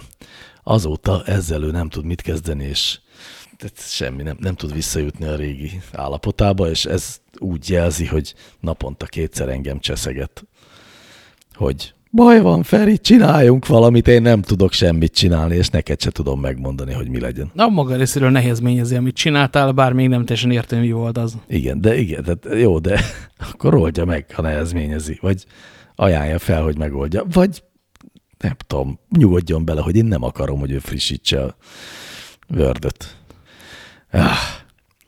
Értem, szóval akkor nálad is, meg nálam is hülyének bizonyult a Microsoft egy terméke. Hát azért ezzel nem, nem lépett egy teljesen új ösvényre. Rendkívüli módon elégedett vagyok, hogy általában a microsoft -tal. Tehát, hogy csináltak most egy tök jól működő operációs rendszert, sőt, mert az előző is jól működött. Ha a hetes beleszámoljuk, akkor, akkor már húzamosabb ideje működik tök jól. Az, hogy a automata update-ek meg ilyen háttérben futó alkalmazások időnként hogyan hallják össze magukat, az, az még mindig meglep. Hát meg a Teams, meg a Skype. Egyiket sem használom, hála jó Istennek. Hát de másoknak muszáj sajnos, és azok viszont egészen borzasztóak. De akár az egész ilyen online ökoszisztéma, az is nagyon borzalmas, tényleg. A OneDrive-juk az nagyon jó. Hát az egy, ja. Azt viszont használom. Nem, nem mondom én, hogy hülye a Microsoft, meg tényleg vannak jó cuccaik, meg azért tényleg az Excel tudása lenyűgöző, és a Word is egészen használható most már. Csak úgy általában. Jó, de nem, miért, miért is mennék én bele egy Microsoft ekézésbe, amikor viszonylag korlátozott mértékben kell csak együtt éljek a szoftvereivel. Hát és amikor egyébként beszélhetünk arról is, hogy hogy beköszöntőben van a világ vége, bolygópusztító meteoritok célozták meg a szilíciumvölgyet. Jól kereső kódereket rúgnak ki. Hosszú tömött sorokban, igen, nem csak a Twittertől rúgtak ki kódereket, hanem, illetve hát úgy általában alkalmazottakat, hanem mindenhonnan, ami úgy általában a világgazdaság lassulásának, meg a kockázati tőke drágulásának köszönhető, de olyan nagy cégek, mint a Lyft, meg a Stripe is hmm, rugdostak ki embereket, sőt én most azt olvastam, hogy állítólag nagy leépítés lesz a metánál is most a héten, csak most fogják bejelenteni. Igen, az beszélik, de még nem láttam megerősíteni, meg még nem rúgtak ki senkit. A lift azért az annyira nem lep meg, tehát hogy ez a, amit egy-két adásra ezelőtt szerintem már vártunk, a milleniumi, milleniál életstílus cégek lassú bedőlése, az, az egyszer el kell, hogy kezdődjön, vagy lassú helyükre kerülése. Tehát, hogy csak csak egy ideig lehet kockázati tőkéből olcsón taxizni Uberrel, meg lifttel, és egy idő után valakinek fel kell tenni ezt a kérdést, hogy de egészen pontosan a nebraszkai kukásoknak a nyugdíj alapja miért támogatja azt, hogy nem tudom, Vagaduguban olcsóbb legyen a taxi a helyi taxitársággal versenyezve. Igen. Az vicces egyébként, hogy természetesen készült egy nagyon szép weboldal layoffs.fy címen, ami mindig sorolja azt, hogy éppen honnan hány embert rúgtak ki, és hogy ez hány százaléka az alkalmazottaknak. És hát nem csak ezek a nagy cégek szerepelnek, ott nagyon sok cég épít most le. Tehát valóban az van, hogy a völgyben most azért van egy nagy öntisztulási folyamat. De miközben ezek történnek, a Google AI bejelentéseket tett a héten, illetve hát egész pontosan a múlt héten, ami Hát szegények vicces módon senki nem beszélt róluk, én magam is csak most értesültem a hírekből, hogy volt ilyen egyáltalán, hogy volt egy AI eseménye a Google-nak, ahol minden, egy, nem tudom, 50 perces nagy színházi bemutató keretében elmondták a e, AI fejlesztésekkel kapcsolatos terveiket a közeljövőre nézve, és a három fő bejelentésből az egyik, az kifejezetten azt hiszem a kedvedre való, vagy legalábbis szoktad szeretni, amikor végre ez megtörténik. Mi szerint azt mondja a Google, hogy eddig körülbelül 400 nyelvnek a nyelvi modelljét fejlesztették le, és támogatták a különféle ilyen mm, nyelvi mesterséges intelligenciáikban, beleértve a fordítóban, meg a text-to-speechben, meg ilyenekben. Most úgy döntöttek, hogy ezt a számot fölemelik ezerre, tehát a világ 7000 beszélt nyelvéből az felső ezret, tehát a leggyakrabban, vagy a legtöbbek által beszélt ezer nyelvet fogja támogatni egy nyelvi modell, és erre egyébként valami új nyelvi modellt fejlesztettek ki, ami, hát ha jól értettem, akkor egyfajta ilyen, ilyen lingua franca-szerű köztes nyelv modellnek a használatán alapul, ami ha így van, akkor már csak azért sem újdonság, mert annak idején a, a magyar nyelvi mesterséges intelligencia fejlesztők ezt valamikor 2000 körül már megcsinálták egyszer. Igen, olyanra emlékszem, hogy, hogy a tanítási adatbázist azzal le, jelentősen lehet növelni, hogyha ha én több nyelves ugrásokat beleraknak erről, egyszer, egyszer beszélgettem valakivel. Már olyan, aki értett hozzá, nem én beszéltem róla. Hát alapvetően ugye az a, az a koncepció, hogyha, hogy ha minden nyelvről minden nyelvre akarsz fordítani, akkor az összes nyelvpárnak a fordítási modelljét meg kéne csinálni, és ehelyett milyen jó, hogyha minden nyelvről egy ilyen köztes metanyelvre fordítasz, és onnan vissza egy másik nyelvre, mert akkor minden nyelvhez csak egy fordítót kell megcsinálni, egy oda-vissza fordítót, nem pedig n darabot, mármint n-1-et. Most nagyon-nagyon szégyellem, hogy nem jut eszembe, hogy melyik volt az a magyar cég, aki ezt megcsinálta annak idején. Pedig fontosak is voltak, híresek is voltak, és még üzleteltem is velük, úgyhogy igazán illene. Hazai... Morphologic. Morphologic. Morpho morphologic vagy Nuance, ez a kettő szokott lenni. Nem, Morphologic, Morphologic volt. Jó, jó. Egyébként van ebben a bejelentésben egy nagyon vicces mondat, ha belegondolsz. Mert azt mondja, egy, az is csak a szemléletében igazából, azt mondja, hogy a ezer legtöbbek által beszélt nyelvet fogják most nyelvi modellel ellátni, amivel emberek milliárdjainak bevonását fogja megcselekedni a Google a világ különböző pontjain élő kisebbségek közül. Igen. Tekintve a, a, az emberiség méretét, és azt, ez, ez egy tök nagy lépés egyébként, rendkívüli módon örülök neki, ez tényleg egy jó dolog. De legkisebbségezni több milliárd embert, az hmm. egy bődületesen furcsa nézőpont. Na várjál, de nem kisebbségezték le a több milliárd embert. Marginalized communities around the world-nek mondja ezt a pár milliárd embert, akit most bevonnak majd ezzel a fejlesztéssel a a mesterséges hát akik egyenként, egyenként vannak érted százezren, és olyan értelemben ők egyenként kisebbségek, és hogy ezek a kisebbségek most pont, hogy be tudnak vonódni a, a többségi nyelvek mellé mögé. Tehát ők egyenként kisebbségek, vagy marginalizáltak, mert azért ugye a, a, ed, ed, az első 400 nyelv azzal szerintem lefették az emberiség most nagyon hasonlítok, de 80%-át lehet, hogy csak 70-et, de szóval a, a nagy többséget. Szerintem ezzel, hogy ezt a maradék 600 nyelvet is beemelik, azzal lefedik a 95%-át, és a maradék 6000 nyelv az a, az, az 5-10%, vagy az, az az igazán kevés. Tehát, hogy ezzel azt gondolnám, hogy a, az összes értelmezhető számú beszélővel rendelkező nyelv az bekerül ebbe a nyelvi modellbe magyarul rengeteg kisebbség. Ugye erről mindig úgy kell gondolkodni, hogy a, a magyar a top 100-ban benne van, a top 50-ben Hát nincsen. de 52 azt hiszem egyébként. Tehát, ugye 50 Val valahogy így. Ott lehet ezzel csalni, hogy az összes arabot összevonjuk egy kategóriába, de ez csalás, mert több különböző arab nyelv van. Ezerben nyilván nagyon sok minden benne van már. Na mindegy, szóval van ebben egy ilyen ilyen finom próbáltuk kiegyensúlyozni, de csak sikerült valami olyat mondani, amivel lehet kötekedni egy keveset típusú dolog. Tök jó. Mármint nem az, hogy kötekedni lehet vele, hanem az, hogy ez, ez a fejlesztés ez létrejön. Aztán majd nézzük, hogy hogyan működik.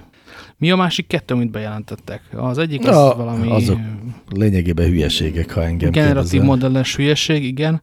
Abból van egyébként érdekes most. Hát AI szempontból tök érdekes, tehát az, ahogy ugye itt konkrétan be is mutatnak egy ilyen, egy olyan rendszert, ami úgy generál neked videót, hogy, hogy így leírod szépen, hogy mi történjen a képen egymás utáni mondatokban, és akkor ezt így meggenerálja neked ami olyan, mint a Midjourney, meg a DALI, meg ezek, csak egy jelentős lépéssel tovább, sőt kettővel, mert egyrészt videót generál, másrészt egy sztorit tudsz leírni, és ezt a sztorit fogja megjeleníteni neked videóban, ami azért az elég menő technikai értelemben. És ezt úgy kb. azt mondják, hogy a, a, a kreátorokat, tehát az alkotókat és a művészeket fogja támogatni, vagy, vagy igen, támogatni a mesterséges intelligencia azzal, hogy helyettük rajzol. A, a harmadik pedig, hogy a, az, az egyébként egy szép cucc, csak attól így azért nem izgultam fel annyira, hogy, a, hogy csináltak egy olyan modellt, ami a műhold képeket nézegeti, és, és előre megmondja, hogy hol lesznek erdőtüzek, és merre fognak terjedni, és akkor ezzel egyrészt tudja a tűzoltókat, másrészt meg az ottani lakosságot szolgálni, hogy bejósolja, hogy merre fog menni az erdőtűz. Erőt eszembe, csak hogy az emis képgenerálás, amivel kapcsolatban szoktak erős érzéseim lenni. Mindenesetre most az SFG-ten, ami egy San Francisco-i portál, volt egy cikk arról, hogy a, a szerző az elment egy San Francisco-i EMI művészeti kiállításra, és ott beszélt művészekkel, meg megnézte, mennyibe kerülnek ezek a művek, és, és igazából oda jutott ki, jutott el, vagy oda lyukat ki, hogy és ez nagyon érdekes volt nekem, hogy ha a képeket nézi, akkor a művészeti kiállítás jellege meg volt a dolognak, szép képeket látunk. Ha az egészet nézi, akkor és ez nem az ő összefoglalója ebben a formában, ahogy, ahogy én fogalmazom át ezt, amit ő mond, akkor hát az IKEA-s keretek képeit lehet most megcsinálni, de cserébe bárki által. Tehát, hogy a teremtő Igen, akarat az értem. nincsen benne a dologban, vagy a gondolat. Értem. Értem, de ez hozzá kell akkor azt csatoljam, hogy a pár hete volt a Budapest Art Market a Bálnában, ahol én megnéztem azt a kiállított sok-sok képet, ami, hát ugye ez a nagy műgyűjtői kiállítás, tehát ott azok a képek vannak, amit eladásra szánnak a műgyűjtőknek, és ezt végignéztem, és nagyon-nagyon határozottan pontosan ugyanez a benyomásom lett, mire végigértem az egyébként sok száz képnek a megnézésén. De pontosan ugyanez, tehát, hogy így egyetlen olyan alkotással láttam, vagy jó, mondjuk egy-kettő olyan alkotást láttam, amiről azt gondoltam, hogy wow, ez aztán ez most megérintett. A többi az ilyen legjobb esetben is ilyen ötletek voltak, ami, ami falakra van szánva, és eladásra van festve. És, ott, és nekem pont ez volt a megérzésem, pedig nem gondolkodtam korábban ebben az összefüggésben rajta, hogy olyan, mintha a Midjourney-vel generáltatták volna ezeket a képeket. És még akár az is lehet, hogy igen egyébként, hiszen hiszen miért ne? A másik, hogy akkor ide rángatnám még Türinger Barbarának a cikkét a Telexről, aki meg a NER kedvenc szobrászával, mindjárt megnézem a embernek a nevét, Szőke Gábor Miklós, akinek volt annó két tök izgalmas szobra a Gödör környékén, valami ugrópuli, meg ilyesmi, és aztán odáig vitte az Isten a sorsát, hogy most már mindenhol ott van ugye ez a két szobra, vagy ugyanígy parketta lécivégekből összecsavarzott állatai, és már sokkal drágábban adja őket, mint akkor, amikor mindenki mögé járt a Gödör környékén vizelni. Ezt nagyon szerettem, ezt a cikket, okosabb lettem tőle. Eleve nem úgy indul, hogy a NER kegyeltje a Fradi Sast, meg a, a Honvéd, ú, nem emlékszem, oroszlánt, meg a vadászati kiállítás agancsokból összerakott szarvasát készítő művész, hanem egy kérdést tesz fel, hogy akkor ő most a tehetségéből és a szerencsének köszönhetően jutott ilyen magasra, vagy inkább csak eladta a ner ezt a dolgot. Tehát, hogy nekem úgy tűnt, hogy ez a cikk tök nyitottan tényleg neki állt, hogy megértse, hogy most akkor miért lett ilyen népszerű ez az ember a hatalmas parkettavékből összehegeztett állataival. És olyan jókat mondanak aztán szakértők, akiket megkérdezett a szerző Bocsáss meg, közben hülyeséget mondtam, hiszen ez Vince Barbara ex-kollégánknak a cikke. Ja, tényleg Vince Barbie cikk, igen, erre még, még emlékszem is. Aki a kolléganőnk volt, ezt nem tudom miért, nem olyan fontos disclaimer. Ki nem volt a mi kolléganőnk, ugye? A teljes index, ne viccem. Már örüljünk, amikor egy ex látunk valahol cikket írni. Már, már csak azért is, mert egyébként a, ami a, abból az újságból maradt, azt azért Orbitból kéne Wolfram rudakkal szarrá bombázni. Nem kapcsolódik ide, csak el akartam mesélni, mert most jött szembe, és nagyon viccesnek találtam, hogy, hogy a amerikai légierő egyik KC-135-ös stratotankere, mármint egy tankerrepülőgépe, az valahol ott a, azt hiszem, hogy iráni orosz bázisok környékén repült egy, hát egy olyat, ami, aminek így a nyomait, hogyha megnézzük a, a térképen, akkor az egy nagyon határozottan egy, egy férfi pénisznek a női pénisz, vagy akármilyen pénisz. Szóval faszt rajzolt a levegőben, na ez a lényeg, és aztán most természetesen lenyilatkozták, hogy de nem ez nem volt szándékos, egyszerűen csak hát így, így ilyen, ilyet kellett repülni.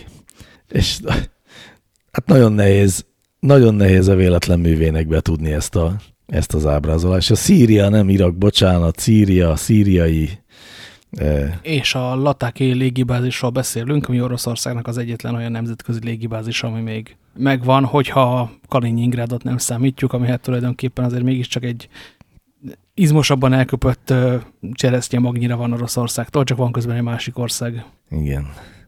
Szóval, hogy hát itt csinált ilyen klasszikus hosszúfalas mm, körözést csinál, de a tenger fölött, amit egyébként a reptérnél szoktak csinálni, és aztán a egyik ilyen ö, tekergés során a, a, a rövid falra kanyarodva repült két kört a két szélén ennek a pályának, és ettől tényleg olyan klasszikus, olyan, mint amit a, a gyerekek szoktak felsprézni a iskola falára.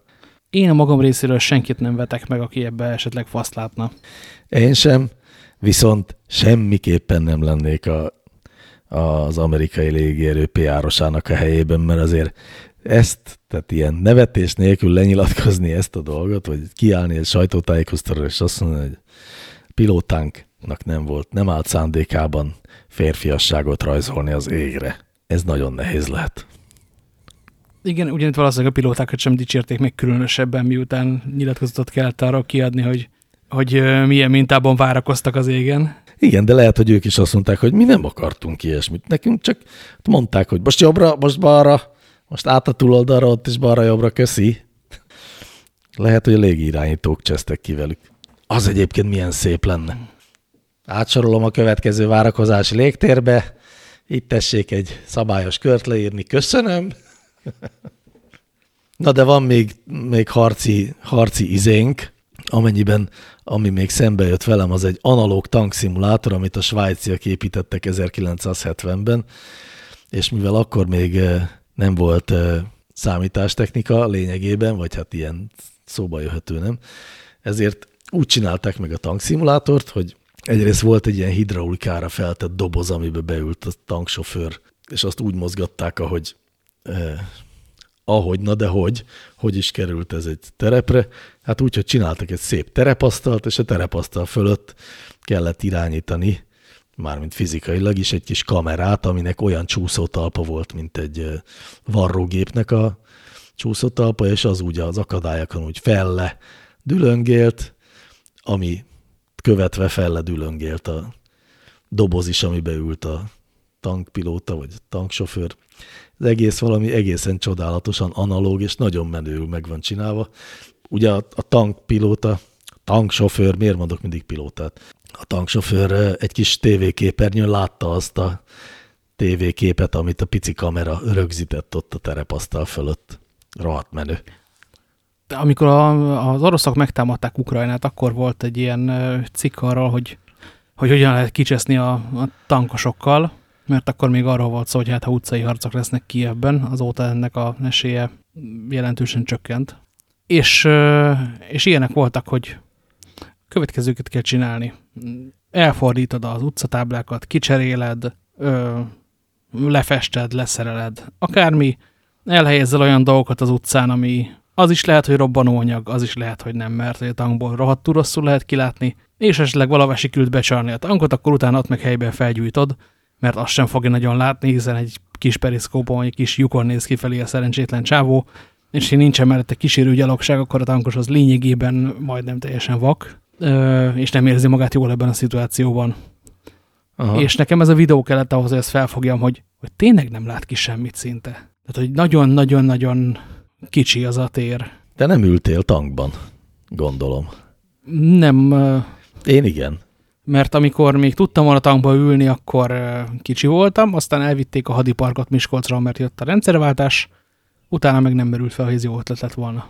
Igen. Én amikor katona voltam, hát egyrészt tankban egyébként én sem ültem, mármint, hogy konkrét tank-tankban, hanem páncélozott szállítóharcjárműben, annak is a BMP 1-es nevű lánctalpas változatában, de ott ültem a vezetőfülkében, meg nézegettem ki a kémlelő nyílásokon, és hát tényleg azért ugye az két módon lehetett vezetni, úgy is, hogy mit tudom én, hogy vál, váltól fölfelé kilógsz a, a búvónyíláson, és úgy vezetsz, és úgy egyébként tökéletesen lehetett látni, csak mondjuk például télen eléggé tépte az ember arcát a szél, a menetszél. De viszont, ha be kellett bújni, akkor az nagyon-nagyon vacak volt kilátni, és ott egyáltalán semmiféle elektronika nem volt, szerintem ma sincs. Vagy hát talán a modernekben már van, de ott, ott valóban ilyen kis lesőnyílások voltak, amik lényegében vékonyabbak voltak, mint egy, mint egy lőszer, hogy ne lehessen belőni rajta. És ha valahol leparkoltad, akkor gondolom tele nyomkodták levelekkel. Meg CB akciós újsággal. Hát vezetni sajnos nem vezethettem, pedig iszonyú menő lett volna. Tudod, nem, nem ilyen kormány volt, mint amit egyébként ebben a svájci tankszimulátorban látunk, hanem egy, hogy írjam le neked, mint egy ökörszarv, lefelé fordított ökörszarv, amit hogyha az egyik irányba toltál lefelé, akkor az az egyik lánctalpat fékezte, ha a másikat, akkor a másikat, és akkor egyszerűen úgy fordult, hogy az egyik lánctalp az lassabban forgott, mint a másik. Korábban már emlegetett Cínege ügyből, már mint az, az, az ott kezdődött, hogy Bokor Imre nevű, akkor már leszerelt katona megírta a Cínege a Bokorban. Nem, az a Kiskérők mundérban, bocsánat, ez volt a filmkönyvének a cím, a Cínege a Bokorban, az a kabaré című magyar néphadsereget leleplező könyvét, amely szerint mindent kiloptak, amit pedig nem azt megitták. És talán abban volt az a sztori, hogy egyszer, egyszer is volt az, hogy valamelyik falu kilobbiszta, kifeküdte magának azt, hogy kapjon már végre rendes izét, rendes aszfaltot. Meg is kapták, lefektették akármi, csak körzetben zajlott egy hadi gyakorlat, hadgyakorlat. És amikor a tankhadoszlop betévett a faluba, majd rájöttek arra, hogy nem kéne itt lenniük, és akkor a parancsnok kiadta azt, hogy hátra harc, és helyben megfordult mindegyik tank, akkor ismét nem volt betorozott út a faluban utána. Egyébként én egy teljesen konkrétan ugyanilyen helyzetben részt vettem egyszer. Mármint, hogy a motorizált gyalogsági zászlóaj ment valahova, nem tudom, hova mentünk, és, és eltévedt a hadoszlop, és Ugyan tilos volt, egyébként szigorúan tilos volt fölmenni az országútra, nyilván pontosan ezért, mert tönkre tönkreteszi, de mivel teljesen eltévedtünk, és valahogy a papírtérképek sem tudták útba igazítani a parancsnokot. Úgyhogy idő után fölmentünk a országútra, és amikor szembe jött egy idős néni, akkor lefékezett mellette a, mit tudom én, 12 BMP, és kiugrott a parancsnok, és gyorsan megkérdezte, hogy jó napot, néném, merre vagyunk? Hol van itt micsoda? A néni az teljes lelki nyugalomban válaszolt, miközben egyébként az akkor már órák óta tévegő hadoszlop gyalogosai azok kirajzottak a, a csapatszállítókból, és mindenki vadpisilésbe kezdett ott, ahol éppen állt. Úgyhogy a öreg néni körülbelül 30 pisilő honvéd és között beszélgetett a parancsnokkal, aki azt kérdezte, hogy eltévedtünk, igazítson már útban néném. Egészen szürreális jelenet volt. Gyanítom, ő is mesélte még később. De azt gondolom, igen. Ehhez a svájci tankos dologhoz egyébként van még egy, egy linkem erről, szerintem annó meséltünk is, amikor újra felfedezte az internet. Ez a Aspen Movie Map nevű 1978-as amerikai dolog volt, ezt az ARPA támogatta. És ez lényegében a korabeli 16 mm-es filmre forgatott State View, ahol egy szimulátorba Aspen sielésről híres városában végig lehet menni és nyomkodod a gombokat, hogy merre menjen tovább a kocsi, mert akkor a, azt a tekercset játsza tovább neked. Erről van fent YouTube videó, rendkívüli módon ajánlott a megnézése. Vannak ötletek, amik az, amik az emberiség korábban jut el, mint, mint ahogy megvan hozzá rendes, rendes cucca. Igen, viszont vannak olyan ötletek, amikhez meg e, már rég eljuthatott volna, most eljutott, de minek? Azt igazán nem tudom. E, a Rolexnek egy órájáról beszélek, ami, amit azzal hirdetnek, hogy ez 11 ezer méterig vízálló a tenger alatt, azaz le lehet vele merülni a Mariana árokba, és nem fog összetörni. Ugye szemben azzal, aki a karján viseli, mert az nyilván egészen csúnya véget ér. Egy ilyen titánból készült, mindent kibíró csodaóra, és ez engem mindig annyira felháborít, nem is értem ezt a nagy hisztit, ami ilyenkor bennem így felszakadt, hogy mi az Istennek kell csinálni méregdrága karórákat, amik olyasmiket tudnak, amik egyáltalán semmilyen értelemben nem hasznosak senkinek. De köztünk legyen szóval a nagy és drága férfi órák divatja, és a nagyot ne csak fizikai értelmében értsük, hanem a Grande Complication 36 különböző funkció közben ideértve a holdnaptárt, a analóg űrkommunikációt, valamint kis teknősök is nőnek benne típusú dolgokat. Én értem, hogy hogyan műszak kihívás, tehát ott azt legalább még igen, de, de olyan szinten meghaladott. Ez meg mondjuk tényleg teljesen nettó értelmetlen. Igen, a férfi órát, mint ékszert, vagy mint egyfajta öndefiníciót a mérnöki kiválóság segítségével, azt még csak-csak értem. De azért ez egy kicsit a túl, túlhajtás kategóriája a 11 ezer méterig vízállóra, amit egyébként azt hiszem úgy teszteltek, hogy amikor 2012-ben a James Cameron nevű rendező és kalandor megszervezte a Mariana árokba való merülést, akkor azt hiszem, hogy rácsatoltak ilyen órát a, a búvárhajóra, talán volt valami ilyesmi. Tehát, hogy tényleg kibírja a 11 ezer métert, voá, hát szép. Na, ebben a cikkben olvastam azt, hogy over-engineering, és ezt annyira tetszik ez a kifejezés. Az egy nagyon jó, igen, igen, igen. A másik, amit ennyire szeretek, az overthinking. Hát az igen, csak azt mondjuk többen éljük. De ezzel, hogy így valamit a mérnökök egy kicsit így túl csinálnak, és túl, túl eh, kiműveltre fejlesztenek, azzal ritkábban találkozik az ember. Jó, nekem egy, egy olyan hírem van, amihez még így azt mondom, hogy mondjuk el. Amennyiben a Totálkáron volt egy hír, hogy euh, miket lopnak a magyaroktól, és mivel nekem egy, nem tudom megmagyarázni, és ne vetítsen senki semmit bele, mert, euh, mert erre kérlek titeket, de nekem egy ilyen visszatérő rémálmom az, hogy megyek valahová, és visszamegyek a kocsimhoz, és nincs ott. És aztán ebből egészen hülye történetek tudnak kikerekedni az álom végére, hogy, hogy kivel és hogyan és hol keressük, és, és mennyit kell sétálni ahhoz, mert nem abban a városban vagyok, ahol, ahol lefeküdtem. Ö, mindegy is. Ö, és ehhez képest megtudtam azt, hogy, hogy 2021-ben 561 darab kocsira adtak ki körözést, és ebből 351 volt személyautó, tehát hogy az autólapás lényegében elhanyagolható mennyiségű az országban. Igen. Amit nem gondoltam volna, azt hittem, hogy ennél többet visznek el. A Én ezt másik tudtam pedig... valahonnan. Hát, hát tudtam volna, megkérdezzek hamarabb. Na majd akkor a következő hasonló alap, alap, alap rossz állam típusommal is megkérdezem, hogy az hogyan működik. A másik viszont, ami igazán meglepő volt, ö, egyik 60 darab Opel, ezt gondoltam volna. 56 darab Suzuki, szintén 48 darab Volkswagen szintén. Ez nagyjából jól leírja azt, hogy, hogy Magyarországon mely automárkek népszerűek. Igen.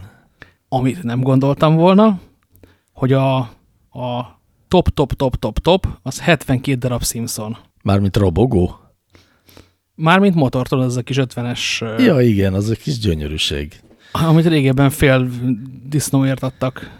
Ja, nem az a gyönyörűség, amelyikre gondolok, ez a másik, ez a, igen, tudom. Nem a Schwalbe, hanem a sima S51. Igen, nem a Schwalbe, talán. hanem a sima. Igen, igen, igen. Hát figyelj, de ez, azt gondolom, hogy ez a esetek felében legalábbis az van, hogy az ember a kocsmánból kijövet felül a motorra, amire úgy gondolja, hogy arra fel kell ülni, berúgja, aztán elmegy vele, és csak másnap jön rá, hogy az nem az övé volt. Vagy hogy neki nincs is ilyenje. Ez elképzelhető. Mit gondolsz, mennyiért adnak most egy Simpsont? Fú, figyelj, szerintem 40 ezer forint és 60 ezer forint között. Na itt, uh, itt jön a fekete leves, ahogy mondani szokták. A árus, árus által erősen foglalkozósnak leírt 1990-es Simpson, az első, amit a használt autó kidob, 75 ezer forint. Azt a mindenit. Aztán van egy, hát erre nem ülnék fel kategóriás, utána van egy 77-es, idézem, édesapám motorja, Simpson Schwalbe 200 ér, és innen mennek felfelé az árak. És az a, az a klasszik Simpson, amit mi keresünk, az S50-es, szeretett motorom, 80-as kiadású, egészen tisztességesen kinéző dolog, az 370 ezer forintért található meg. A kutyafáját. Tehát ennyiért autót lehet venni. Igen, felnyomta a kelet-német nosztalgia a Simpsonoknak az árát, amennyiben is ennyiért el lehet adni külföldre. Sőt. Aha, ja értem, és akkor ezért aztán itthon is drágább. Igen. Hát ez nagyon kemény.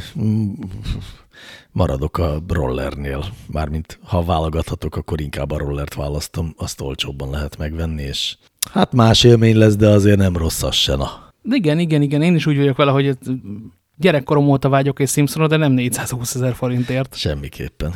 Hát ha azért már egy Trabantot is lehet venni. Én meg egy kétütemű Trabantra vágyom nagyon. Jaj, egy, biztos, hogy már mondtam ebben az adásban, hogy egyszer ültem drága kollégánk Zsoltinak a Trabantjában, és halára voltam rémülve, hogy kinyomtam a lábamat a féken a karosszériából, és elkezdett lassítani. Ezt egyébként tudod, mit csinálja még mostanában? A MOL bubi biciklik.